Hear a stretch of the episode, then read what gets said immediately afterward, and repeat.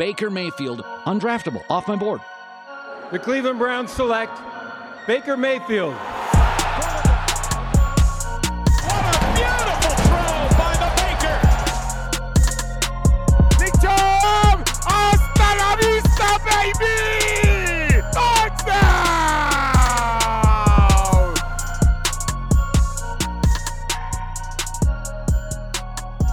Hey, what's up, folks? Welcome into the OBR Film Breakdown. I'm your host, Jake Burns, welcoming in you to the show on the Blue Wire Podcast Network. We're talking defense today. We obviously spent a ton of time on offense. I talked with Jordan Zirm yesterday, went into detail about the usual stuff on your comprehensive offense review, breaking down personnel usages, motion, uh, how the, the players performed across the board. If you would like to listen to that to kind of hear thoughts on – really the failure across the board with the offense, go back to yesterday's podcast. That I think is pretty informative. It's it's a long one, but it's good, and there's a lot of topics that are covered that I think are important in that uh, in that episode. The defense uh, probably under the microscope right now because you know the Browns offense they held you know they held the, the Steelers to 15 points and really were good enough to win and and they held them right around 300 yards obviously in the NFL, if you hold a team to 15 points, you feel pretty good about winning a football game. But in this game, they only they only get 10, 10 points from the offense, and obviously the microscope starts to zoom in some on the defense as a as a way or a means to discuss your frustration. Uh, I'm going to talk about the game here, some specifics about the game, and then uh, I have since we didn't do a chalk talk, I have John Stephenson on, who I always have John on, who's a very, very smart defensive mind, uh, a really good coach at the level that he coaches at, and uh, some really big picture stuff I want to talk to him about where the Browns are eight weeks in on defense. So I think that's pretty informative if you want to stick around for that. Really quickly, the numbers from this game. So the Steelers ran 69 total plays. The Browns were in base 26 snaps, nickel 38 snaps, and an alarmingly low only two dime snaps. So that's a big change. A lot, a lot of nickel and base whenever Pittsburgh put a second running back or a second tight end on the field. There were three snaps in the goal line where the Browns only used two, two uh, sorry, three defensive backs on two of those, and then only two DBs on one of those three goal line snaps. Unfortunately, Pat Freiermuth got the touchdown. When the Browns blitzed, everybody wants more blitzing, more blitzing. When they blitzed Roethlisberger, nine times they did it. Again, about the normal number. It's anywhere from nine to 58, eight to 15 is what I'll say. Roethlisberger, seven of nine for 114 yards when the Browns blitzed. It was ineffective. So, you know, when you're clamoring for more and more blitzing, that's probably not the greatest answer. We'll talk to John about that in a minute. I think it's, again, more about getting up in the face of defenders and playing some more man, I think they should be upticking in man, and I think John will concur with that. Coverage wise, not a ton of differences, but the biggest thing, well, there's a huge difference. Uh, the normal stuff across the board, the 11 snaps of cover one, one snap of two man, zero snaps of cover zero, other than the goal line. Uh, they didn't play a snap of true middle of the field cover two. They're not a team that likes to do that. The uptick was in 37 snaps of cover three. That's really high. 37 snaps of cover three and only five snaps of cover four. You're talking like usually those two are split down the middle, and we didn't get any of that in this one. This is a way higher uptick of, of cover three snaps. And then they did sprinkle in when they wanted to go a little bit like their quarters look, they did some more deception stuff. They did nine snaps of cover six. So they did, you know, mix it up, but even so, five snaps of quarters is alarmingly low, and we talk about it with John on the interview here in a little bit. That that's largely due to their big plays allowed this year have come when when they've been playing quarters. So I will be paying particularly close attention to if they're going to eliminate the higher volume of quarters coverage the rest of the year. I think it's something you definitely want to track if you're looking at where this defense is going and uh, you know evaluating what has caused problems from a metric standpoint. Myles Garrett played out of this world uh, as you would expect. He had four total pressures. He had a sack. He had two, sorry, three stop tackles, a 94.3 rush grade. Again, mixing the speed and power at 275 pounds. He's a unicorn. So many pressures, but the ball just got out in time. He's just really good. 92.9 overall. Other players who graded pretty solidly Grant Delpit, 69.8, one of his better scores of the year. 81.9 in run defense. In coverage, he was targeted twice. He did give up one catch for 22 yards. Jordan Elliott with the 69.4, one of his better games. He had a, uh, a quarterback hit in this game, two tackles. Nice effort from him. He's kind of solidifying himself in the defensive tackle room, in my opinion, this year. John Johnson, in his 29 snaps before he left with the neck injury, was playing pretty well. Had a 74.5 coverage grade, 69.3 overall. Anthony Walker was a 67.8, 67.0 in coverage. He had three tackles solo, five assisted tackles. He did have one missed tackle, but three stop plays. And I should mention too, Grant Delpit had three stop plays as well. Again, stop plays are those plays that constitute a failure, whether run or pass, for the offense.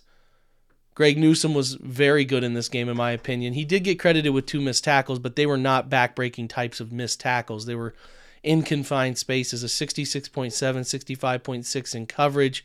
He did give up five of eight for 91 yards, but I thought he was pretty good. He was in the right places most of the time and uh, you know that 50 yard chunk play at the end changes changes everything when the game was essentially over at that point and they caught him with a perfect pick it's almost nothing he could do uh, Ifeadi Odin- Odenigbo 66.4 in his 15 snaps not really a stat but he was effective getting to the gap assignment in his run fit and getting after the quarterback Sione Takitaki 63.6 he did have a pressure in this game a hurry he had three tackles, otherwise two stop tackles. Malik McDowell was pretty solid in this one.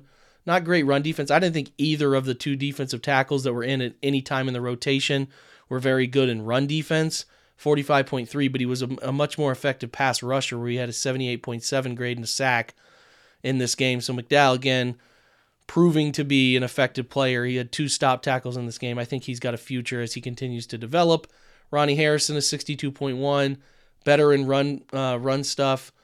In this uh, in this one, he had an 83 tackle grade, a 70.9 run defense grade. He had seven total tackles on his own solos. He had one stop tackle.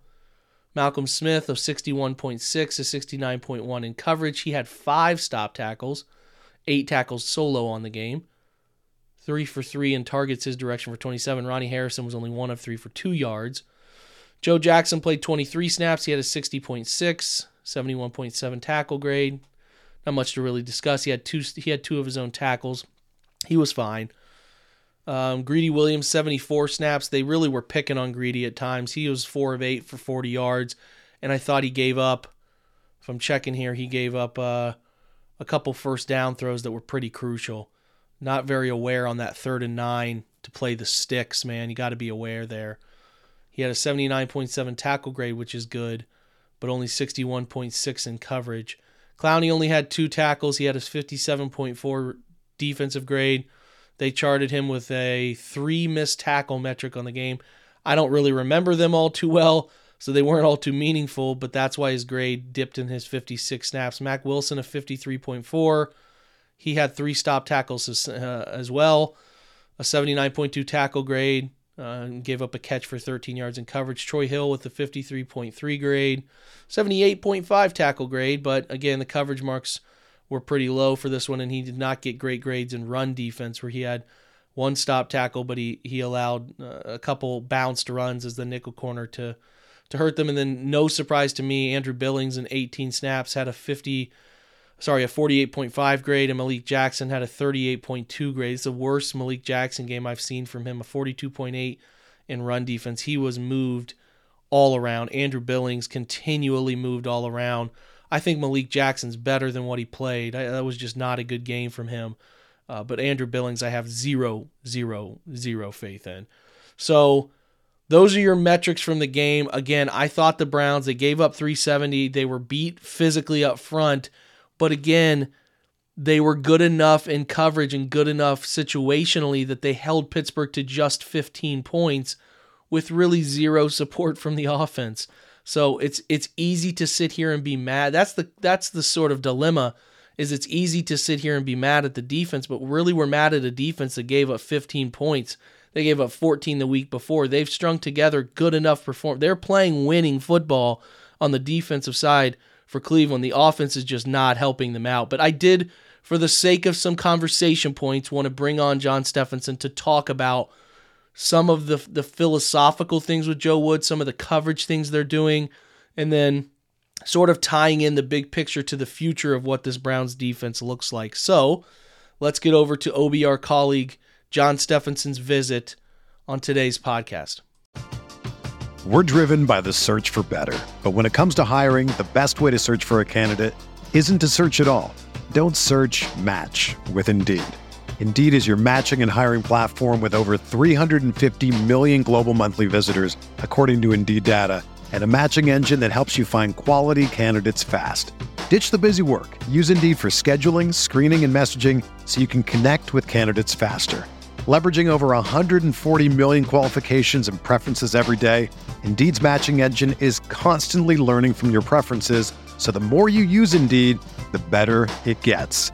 Join more than 3.5 million businesses worldwide that use Indeed to hire great talent fast. And listeners of this show will get a $75 sponsored job credit to get your jobs more visibility at Indeed.com slash BlueWire. Just go to Indeed.com slash BlueWire right now and support our show by saying that you heard about Indeed on this podcast. That's Indeed.com slash BlueWire. Terms and conditions apply. Need to hire? You need Indeed. Hey, it's Kaley Cuoco for Priceline. Ready to go to your happy place for a happy price? Well, why didn't you say so? Just download the Priceline app right now and save up to 60% on hotels. So, whether it's Cousin Kevin's Kazoo concert in Kansas City, go Kevin, or Becky's Bachelorette Bash in Bermuda, you never have to miss a trip ever again. So, download the Priceline app today. Your savings are waiting. Go to your happy place for a happy price. Go to your happy price, Priceline. All right, got to talk defense. We usually do these on air, Twitch, but I wanted to get, as we've sort of in this weird season hit the midway point, I wanted to get the opinion of a guy I trust on defense like none other. Uh, we break down the Browns defense as often as possible, and uh, I thought this would be good for podcast form because I don't know if you always make it to the Twitch, some of you listeners, but I think you should be hearing John's opinion on this stuff. John Stephenson, how are you doing, first of all? And how are you feeling about your Cleveland Browns defense right now? We'll start with that. Uh, doing great. I uh, just wanted to give a shout out to the Twitch viewers and let them know that uh, although they can't see me, I have the, the backwards hat on this week. So I know I skipped that the last few weeks, but I got to bring that back. So it's the brand. I was, I was it's the brand. That's right. Got to stay on brand. Yeah. So uh, you know, overall with um, the defense, uh, some some good, some bad. Um, I don't know. It's uh, I'm I'm I'm having I've been having a lot of trouble this season, sort of wrapping my head around. Um, I guess I sort of like I somewhat have thought like what I think about them overall. Um, I just I kind of lean one way to the next, going week to week. Um, you know, it's overall uh, definitely disappointing. Um, given all the talent that was added, uh, looking at the players that are out there, um, I think we can all agree that uh, this is not what we envisioned uh, from this from this team from this defense.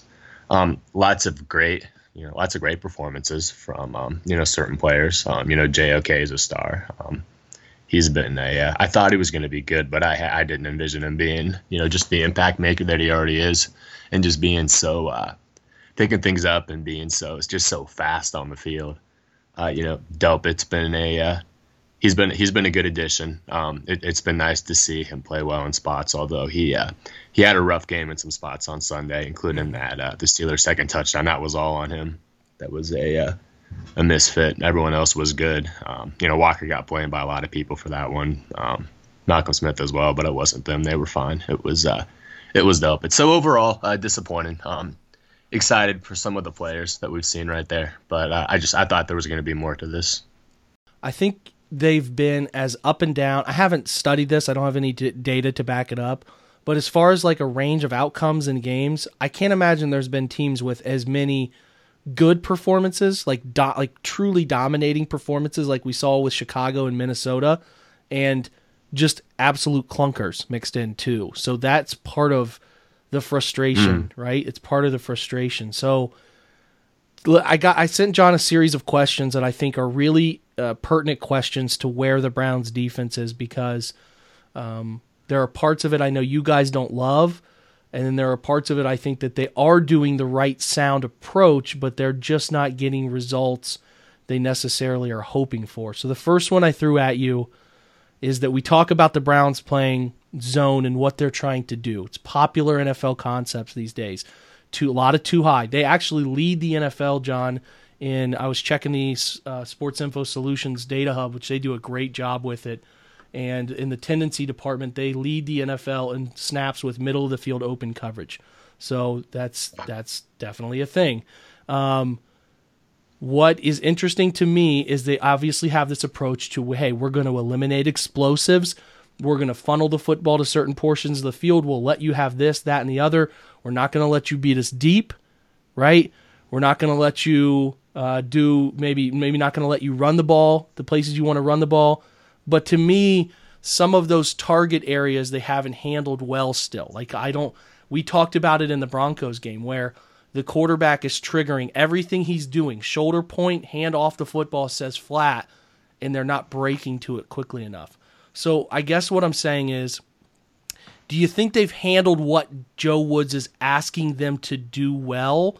Or does it feel like they are maybe fit for a different scheme better, like the collective group? It's a big question, but do you, I guess I'm saying, does the personnel they brought in fit what Joe wants to do? Uh, apparently not. Just looking at what uh, what we've seen so far. Um, I know a lot of people think that uh, I know a lot of people want to see more man defense. Uh, first, I'm I'm with them on that. I'd like to do some more man coverage, although they're um something we are going to talk about this week um, via the film is um over the last week they started uh, playing man coverage backside to cover three as well as cover four, so they're increasing it in spots. I mean, it's more man snaps for the boundary corner right there. Um, now I just it's it's and this is sort of a, a, philosophical argument, but it's it's so so playing man defense. It sounds great, like just play more man when you when you say it, you know, in a vacuum. But when it comes to actually executing it and, and what you're going to face and who you're facing, it's it's just a different story there, and you're opening yourself up to the explosives. And what what really drives this team, as you said, is this this philosophy of no no explosives, no seams, no posts, mm-hmm. force the ball to the kill zone, tackle, and that's that's just how they're going to call the defense. That's that's why that's why Joe Woods was brought in because he had that experience in Seattle,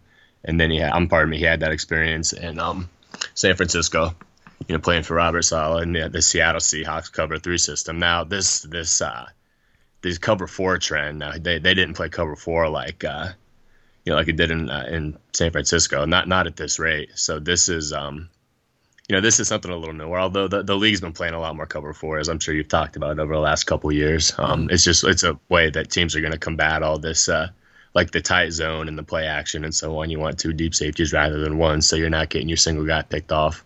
So it's, I mean, that that is a trend. It's an overall trend in the NFL, but I don't know. It just it, it's not.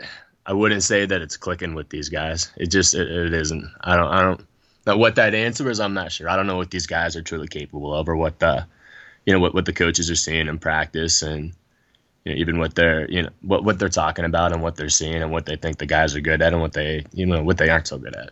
But I, I think we could we could all agree at this point that sort of the like the rate, the usage, um, the tendency. I think they're still pretty schemed up. Um, the lack of disguise I think that you know maybe it's not necessarily that they need to like throw the baby out with the bathwater and just turn into a you know a single high you know cover one you know man all the time team, but just the I don't know mi- mixing up the coverages. Um, we've seen better disguise over the last three four weeks, but really really emphasizing um, the ability to disguise and so on. I don't know. I think that's that's probably going to be where where your answer is. I would agree. I would agree. There that that ties to the next question is which everybody thinks the answer and I think was it Dean Pees who who went on mm-hmm. a, he went Saw at that. a reporter about this. People think the answer is to blitz more. You got to blitz more. Mm-hmm. And I don't think that's always the answer, but I'm curious your opinion. And maybe John, this ties into your, you know, every every coach has a defensive philosophy, and you're as a DC, mm-hmm. you have your philosophy. Now it's not tied to the sure. NFL, but it's a philosophy. He blitzes at a lower third of the NFL rate. Now this is not updated for Week mm-hmm. Eight yet, but they blitz it. Uh, they've blitzed 50 times this year, and blitz usually means five or more pass rushers. Uh, that's a 19% usage, 22nd in the NFL. I don't think they blitz Pittsburgh a ton. I can't imagine that deviates a ton from that 22nd in the league number. But like, mm-hmm. do you think he should be blitzing more? Do you think he should be blitzing less, or, it, or are they handling it at the sweet spot that they should be? Because again, when you give up a third and eight completion for nine yards, people think like you got to blitz. You got these static quarterbacks, mm-hmm. blitz, blitz, blitz. Mm-hmm. Do you align with that philosophy? And how do you think Woods is handling the blitz stuff? Yeah, personally, I'm a I'm a hyper hyper aggressive uh, play caller.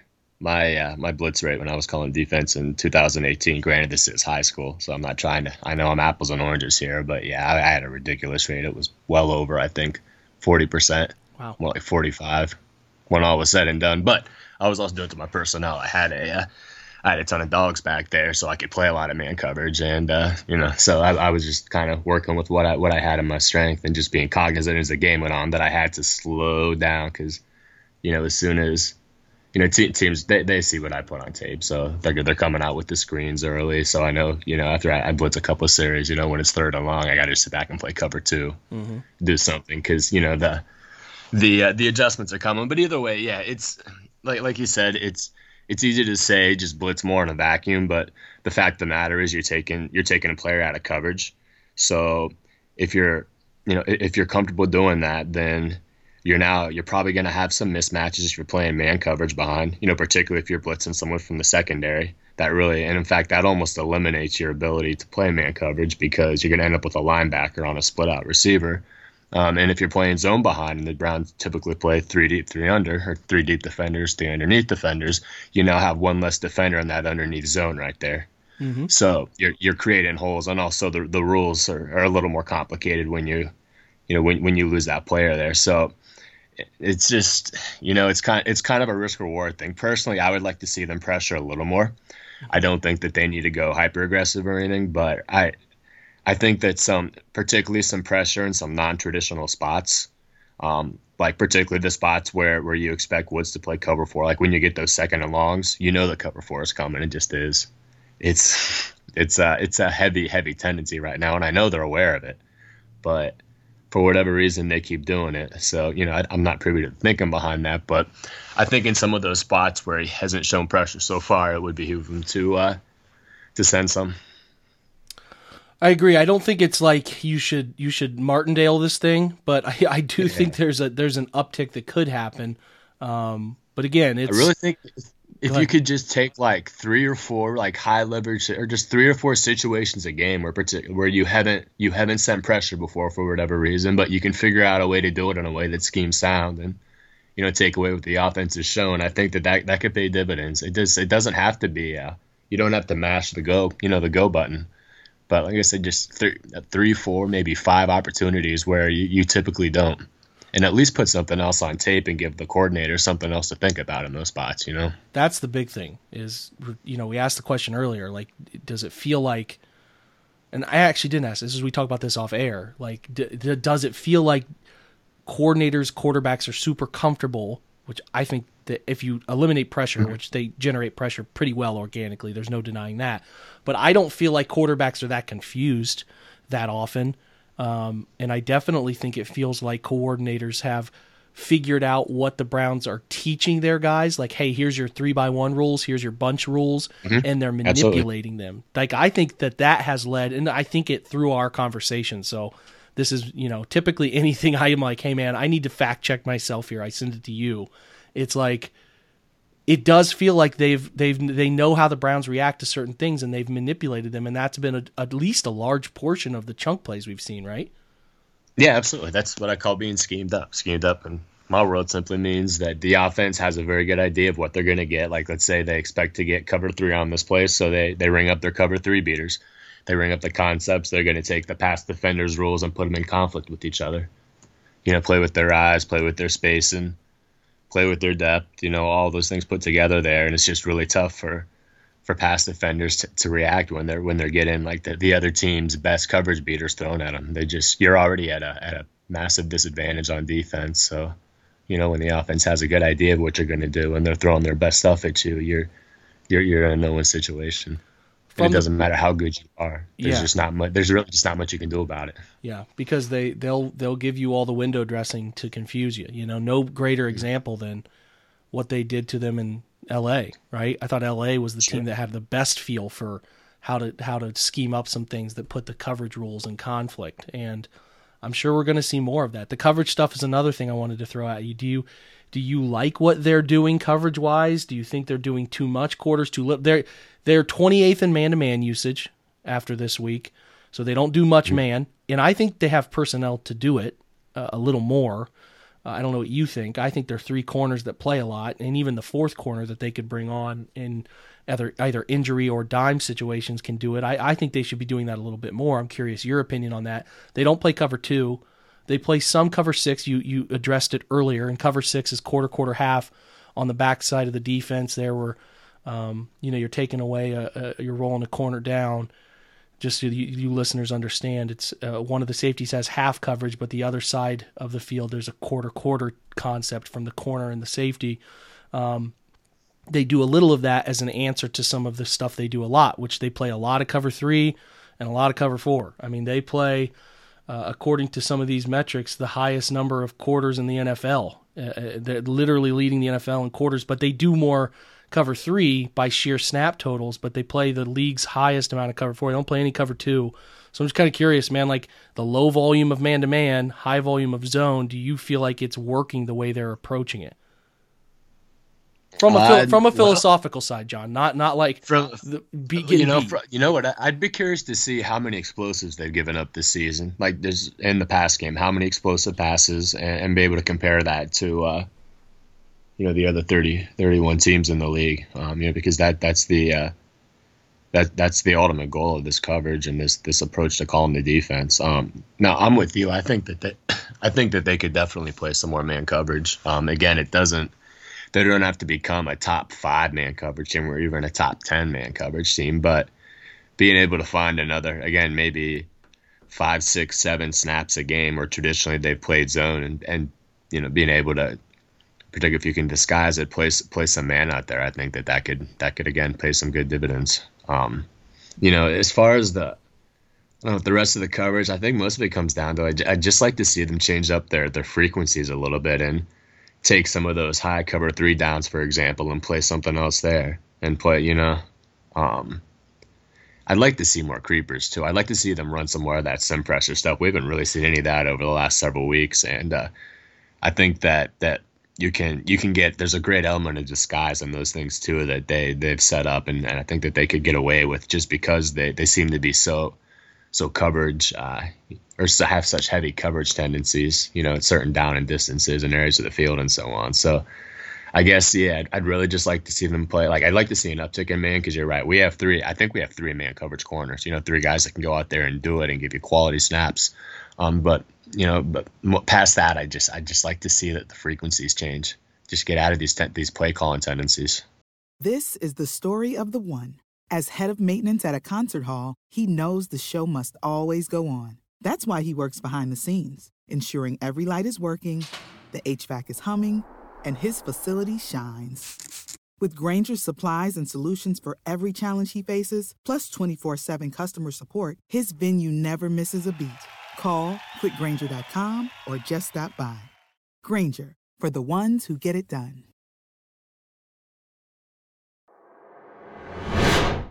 Do you think? I guess that my question would be: I know that the NFL's belief is that there's like high turnover, and you try to teach mm-hmm. your system and you try to fit guys guys into this. Mm-hmm. Does it feel like? And I know this might be something you can't answer, and you can tell me, hey man, that's hard to answer, but like, are they? Is there too much? Do Do you think that these guys are thinking too much? Do you think that's happening? Do they have too many checks to certain things, and they haven't simplified this stuff? I'm just like, I just I know that we went into this year thinking uh, the, the, the the philosophy would be strong because they would keep things in front of them, and now with better athletes, they can go play mm-hmm. a little bit more aggressive and create more turnovers. We saw last year's team create way more turnovers, John. They've only created 5 mm-hmm. all year turnovers with this group, which is definitely, I mean, it's indisputably more talented than last year's group. So it gets mm-hmm. me to thinking like, are are they doing too much mentally with them, and that's then causing them not to play freely? And is a, a crux of the turnover thing too is turnover football to you something that can be taught or is it innate like i'm curious about that from your perspective as a, as a teacher of football sure so I again, we can't answer this without being in the meeting room, in the locker room, and on the practice field, and, and so on. But I don't know. I, I don't think it's too difficult. Cover three is cover three. Everyone in the NFL teaches it the same. I mean, honestly, they're they're gonna have they're gonna be some some minor differences and you know the the drops and the specific coaching points and the depths and the leverage and so on. But it's all basically the same thing. It really is. Um, there's no one cover three system that departs radically from all the other cover three systems. So at this point, I, I think of it's more of a back to the you know the word execution. I think it's execution errors, but also but I'm also questioning, um, you know, do, do, they have the coaches in there that can effectively that can motivate and can teach this? Um, I think that that's a fair question at this point as well. Um, you know, it's I don't know. I'm, I'm kind of, I just, like I said, I, I sort of waver week to week on this. I'm like a weather vane, just kind of back and forth, back and forth. But I, yeah. I don't think the defense is overcomplicated. I just don't. It's not, it's something else. Yeah. I'm yeah. sorry. What was the second question, Jake? Well, it was like philosophically with football, like, do, do you think you, and you have different players come in, obviously, as you've coached along the years, like, can you teach guys to create turnovers or is it for the most part, yeah. maybe as guys are in their 20s now, 23, whatever, and beyond, it's just an innate thing. Or is it like the, you know the science data scientists think where it's all random? you know, like it's it's. it's I think strange. it's a little bit everything. I know that's a, it seems like a cop out answer, but I think it's a little bit of everything. There's definitely variability to turnover. Some years just everyone gets their hands on the ball and it happens. Uh, some years they don't. But you can also you can also teach a lot of it. Um, you know, like even in high school, uh, when we have a defensive practice, we do a 10 minute turnover circuit every day where we're working with the different position groups on, you know, on stripping the ball, on, you know, high or tipping the ball, you know, blocking after a turnover, that sort of thing. So, yeah, it's something that you definitely, uh, you can emphasize in practice. And, uh, you know, and again, also some guys just have the innate ability for it. You know, look at Peanut, the Peanut punch, you know, like Charles Tillman, like it's just certain players just have a knack for getting their hands on the ball and getting it out. Um, I think the team's been a little. Uh, they've had some spots. They have to make some of these catches, some of these opportunities that were there. I mean, even uh, Sunday's game, they had a couple spots where guys got their hands on the ball, but they couldn't haul it in. Um, they just they got to finish. They, they've been in spots. It's not like they haven't been in or had opportunities to do it, but they just you got to be a playmaker, you know. Yeah, you can't. The margin margin for error on turnovers is is as razor thin as it gets in the NFL. Yeah, it really um, is. Um, I wanted to touch base again real quick on something we talked about earlier with coverage bust. So in cover four, okay, mm-hmm. Um, they've given up from cover four looks. The 75 yard Tyreek Hill touchdown week one was a cover four bust, which again that was a fluke play though. That was yeah, that was fluky, yeah. and that was a scramble too. They've given up a 40 yard run from cover four. I don't really count that. We're talking pure coverage. The Mike Williams touchdown of 42 yards, the boot kind of he rolled right and threw mm-hmm. it back. That was a cover four bust. Hopkins mm-hmm. touchdown in the left uh, in the left portion of the end zone. Ronnie Harrison jumped up and bit. Mm-hmm. That was a cover four bust. And then there have been a couple of 17 yard completions. So not a ton of quarters bus, uh, but enough to still warrant some concern. Cover three bus. I think they have this one. Uh, I think that they labeled. Oh, also the 72 uh, yard touchdown was in Palms, right? We talked about that. So that was yeah. A, that was Delpit and uh, Ward. Yeah, they're playing palms and they didn't read the uh, number two correctly. Yep. That's so right. Uh, the 19 yard screen pass. I mean, cover three doesn't have very many. I mean, it has a 19 yard screen pass. It has a Kyler Murray deep middle shot for 34 yards. That was uh, not a touchdown, but a 34 yard gain. So their busts are happening in cover four. I mean, the majority of those mm-hmm. big busts are happening. Um, the, there was a cover three bust there. That remember that tight end delay uh, touchdown against the Chargers where he threw it to the right mm-hmm. flat after he kind of snuck inside yeah. the blocking mm-hmm. tight end. Mm-hmm. Um, that was another one, but there's really not as many. Let me check real quick. Cover six, and then so cover six has no. They have an interception from it. Uh, they, they, labeled cover six for Christian Kirk's 21 yard touchdown there on the first drive where he threw it. And remember that play where Hill, mm-hmm. Denzel's conflicted yep. between you know flat and and uh, deep coverage. So that's the only cover six bus, but they've only played 33 snaps of cover six. And then lastly, we'll look at cover one. That's the only other one. They played 79 snaps of cover one, and uh, they gave up a 15 yard Tyrod Taylor touchdown run scramble. That's really, I mean, they haven't given up much. They've given up a couple uh, screen pass, another screen pass touchdown. So yeah, I mean, it looks like cover four is the majority of the bus stuff that's going on, and uh, that's tough because that's uh, the it's where coverage is going, man. Right? Like that's yeah, you know, I'd, I'd be curious to uh, to dig more into is it is it because they don't I guess because they don't they haven't mastered the rules of the coverage yet and Mm-hmm. you know all the little tweaks that go along with it or is it that that's the coverage we're seeing the the, the largest frequency of busts in because that's teams know when they're getting cover four it's Yeah. second and 10 we're getting cover four so here come the killers you know here come the uh, the beaters. Yeah, that's a great question. They're at 133 cover four snaps right now in 2021. Let's see how many they did last year. 2020 they did cover four 239 snaps. So they're gonna probably get over that, I would imagine. Uh, so uptick in that number this year. Uh, they'll probably end up a little bit over that, but that's where it seems like Woods' defense is going. You know, is they're on mm-hmm. track for 260 to 270. They only did 230 last year. So even with better athletes, which is typically a more aggressive approach, they're using more mm-hmm. cover four. So there's some data for you. Uh, before we go, listen, last question. and this is a bigger question that's kind of tough to answer that we might not even know the answer yet, but I, I've asked it to you kind of personally. Do you think Joe Woods is the guy to figure this out? Do you think he has mm. shown you enough now in a year and a half that you're like, I have the faith that he can do some unique things, he can teach it the way it needs to be taught, they can move forward with this group as they get more cohesion and figure it out? Or do you think it's just, eh, I don't love the scheme that he runs. I don't love the way he approaches it, and it's probably always just going to be this up and down roller coaster. Uh, you know, I think that obviously there's there's a ton of data we don't have here. There's a lot we don't know. Um, gut feeling at this point, I think that it's it's probably going to be a bit more of your your second comment there. Just that there's going to be some good games. There, there's going to be some bad games. I don't know. I just don't.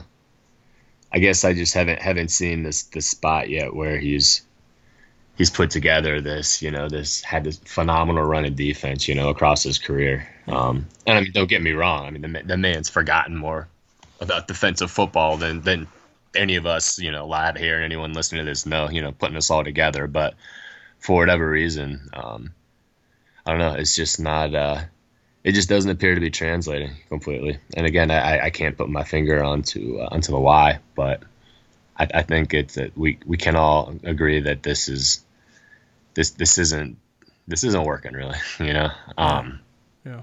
I, I don't know. I think they're going to have some, particularly if it continues like this, where we don't see just you know downright you know awfulness over several games, but we see the, as you said, the up and the down nature. I think they're going to be some some hard conversations to have this off season, you know, amongst the uh, the brain trust and what they what they want to do here. But you know, I've always wondered too, just how. Uh, I guess how how adamant Stefanski was about bringing someone and uh, you know bringing Joe Woods in with him on his staff, and also if he really wanted someone that that had experience in the Seattle Seahawks cover three system, and if if that was you know what he considered a must have, and philosophically if that that's what he wants his defense to be, or if it was more just uh, you know he knew him, had familiarity, they clicked, you know what's know, I'd be curious. To, I'd be curious to hear what Stefanski thinks about this stuff and philosophically what he believes about defense, and if he was really the driver in bringing him in here and bringing this system in. Well, the the thing that people forget is that Kevin is a background. Def- I mean, he played defense. Like he he Mm-hmm. joined Minnesota and was all defense until he got. I think he got the the uh, an offensive assistant role and then the tight ends coaching job. But yeah, he's like, it's not like he doesn't know defense. like he has he is deeply rooted in that side of the football. So your question there about how he feels about it was it tied to how he envisions defense played, or was it hey Joe's my dude, I trust him is very fair. And I would imagine we'll get that answer by the end of the year because um, if it continues the way it continues and the Browns go nine and eight, it's really hard to not see some changes made. If they don't, if they flounder here, uh, it's Mm-hmm. I don't see how he gets some- retained. I would agree with that. So we'll keep our eye on it. it. I would say John does as well with this as anybody I've come across. That's why I have him on Tuesday Chalk Talks. We will get back to that next week. There was just a lot going on with with the OBJ trade situation. We had to address that tonight. And trust me, like I told John, we did not want to waste our time with that film. it just it's painful. Right. Painful to go back and watch. So we'll be back after they play Cincinnati. Hopefully, can have some good conversations and show you guys some good examples because that's the stuff that we love to do. So uh, until then, John, thanks for your time, buddy. I know everybody listening to this show got smarter about what the Browns do defensively, and appreciate your insights, man. Yeah, of course. Thanks for having me on, Jake. All right, that's a wrap for today's episode. Thanks for joining us. Big thanks to John for taking time out of his night to join us. We did a live stream on Twitch about the trade deadline and nothing happened, but we all gave our opinion from the OBR about the dilemma, not the dilemma, the drama is the word, the drama of the day in Cleveland with Odell's dad's post and Baker Mayfield's wife liking certain things uh, that she's seeing on Twitter before her account went private. And it was just a whole circus. So we talked about it at the OBR. That show is available to watch at the Twitch OBR if you'd like to go back and hear some of our opinions on that specific topic because we found it to be a pertinent topic for the day more so than covering film of a really rough game. But if you're interested in more film and more insight on the game, there will be all 22 scouting notes up for both sides of the football for your viewing pleasure Wednesday. Sometimes these things get chaotic. My 9 to 5 uh, beats me up a little bit in trying to get them done during the day. It doesn't come to fruition, so I'll combine it into one article, have it for you guys ready to go, and uh, and have it posted on uh, on the OBR page homepage for you guys who are subscribers. If you're not a subscriber, please do so. I think that effort that goes into that gives you insights on both sides of the football that are valuable. As a simple reminder, as I always say, thanks for joining, thanks for supporting, thanks for subscribing and downloading. Your support means the world to me. Appreciate you all. Have a great Wednesday and go Browns.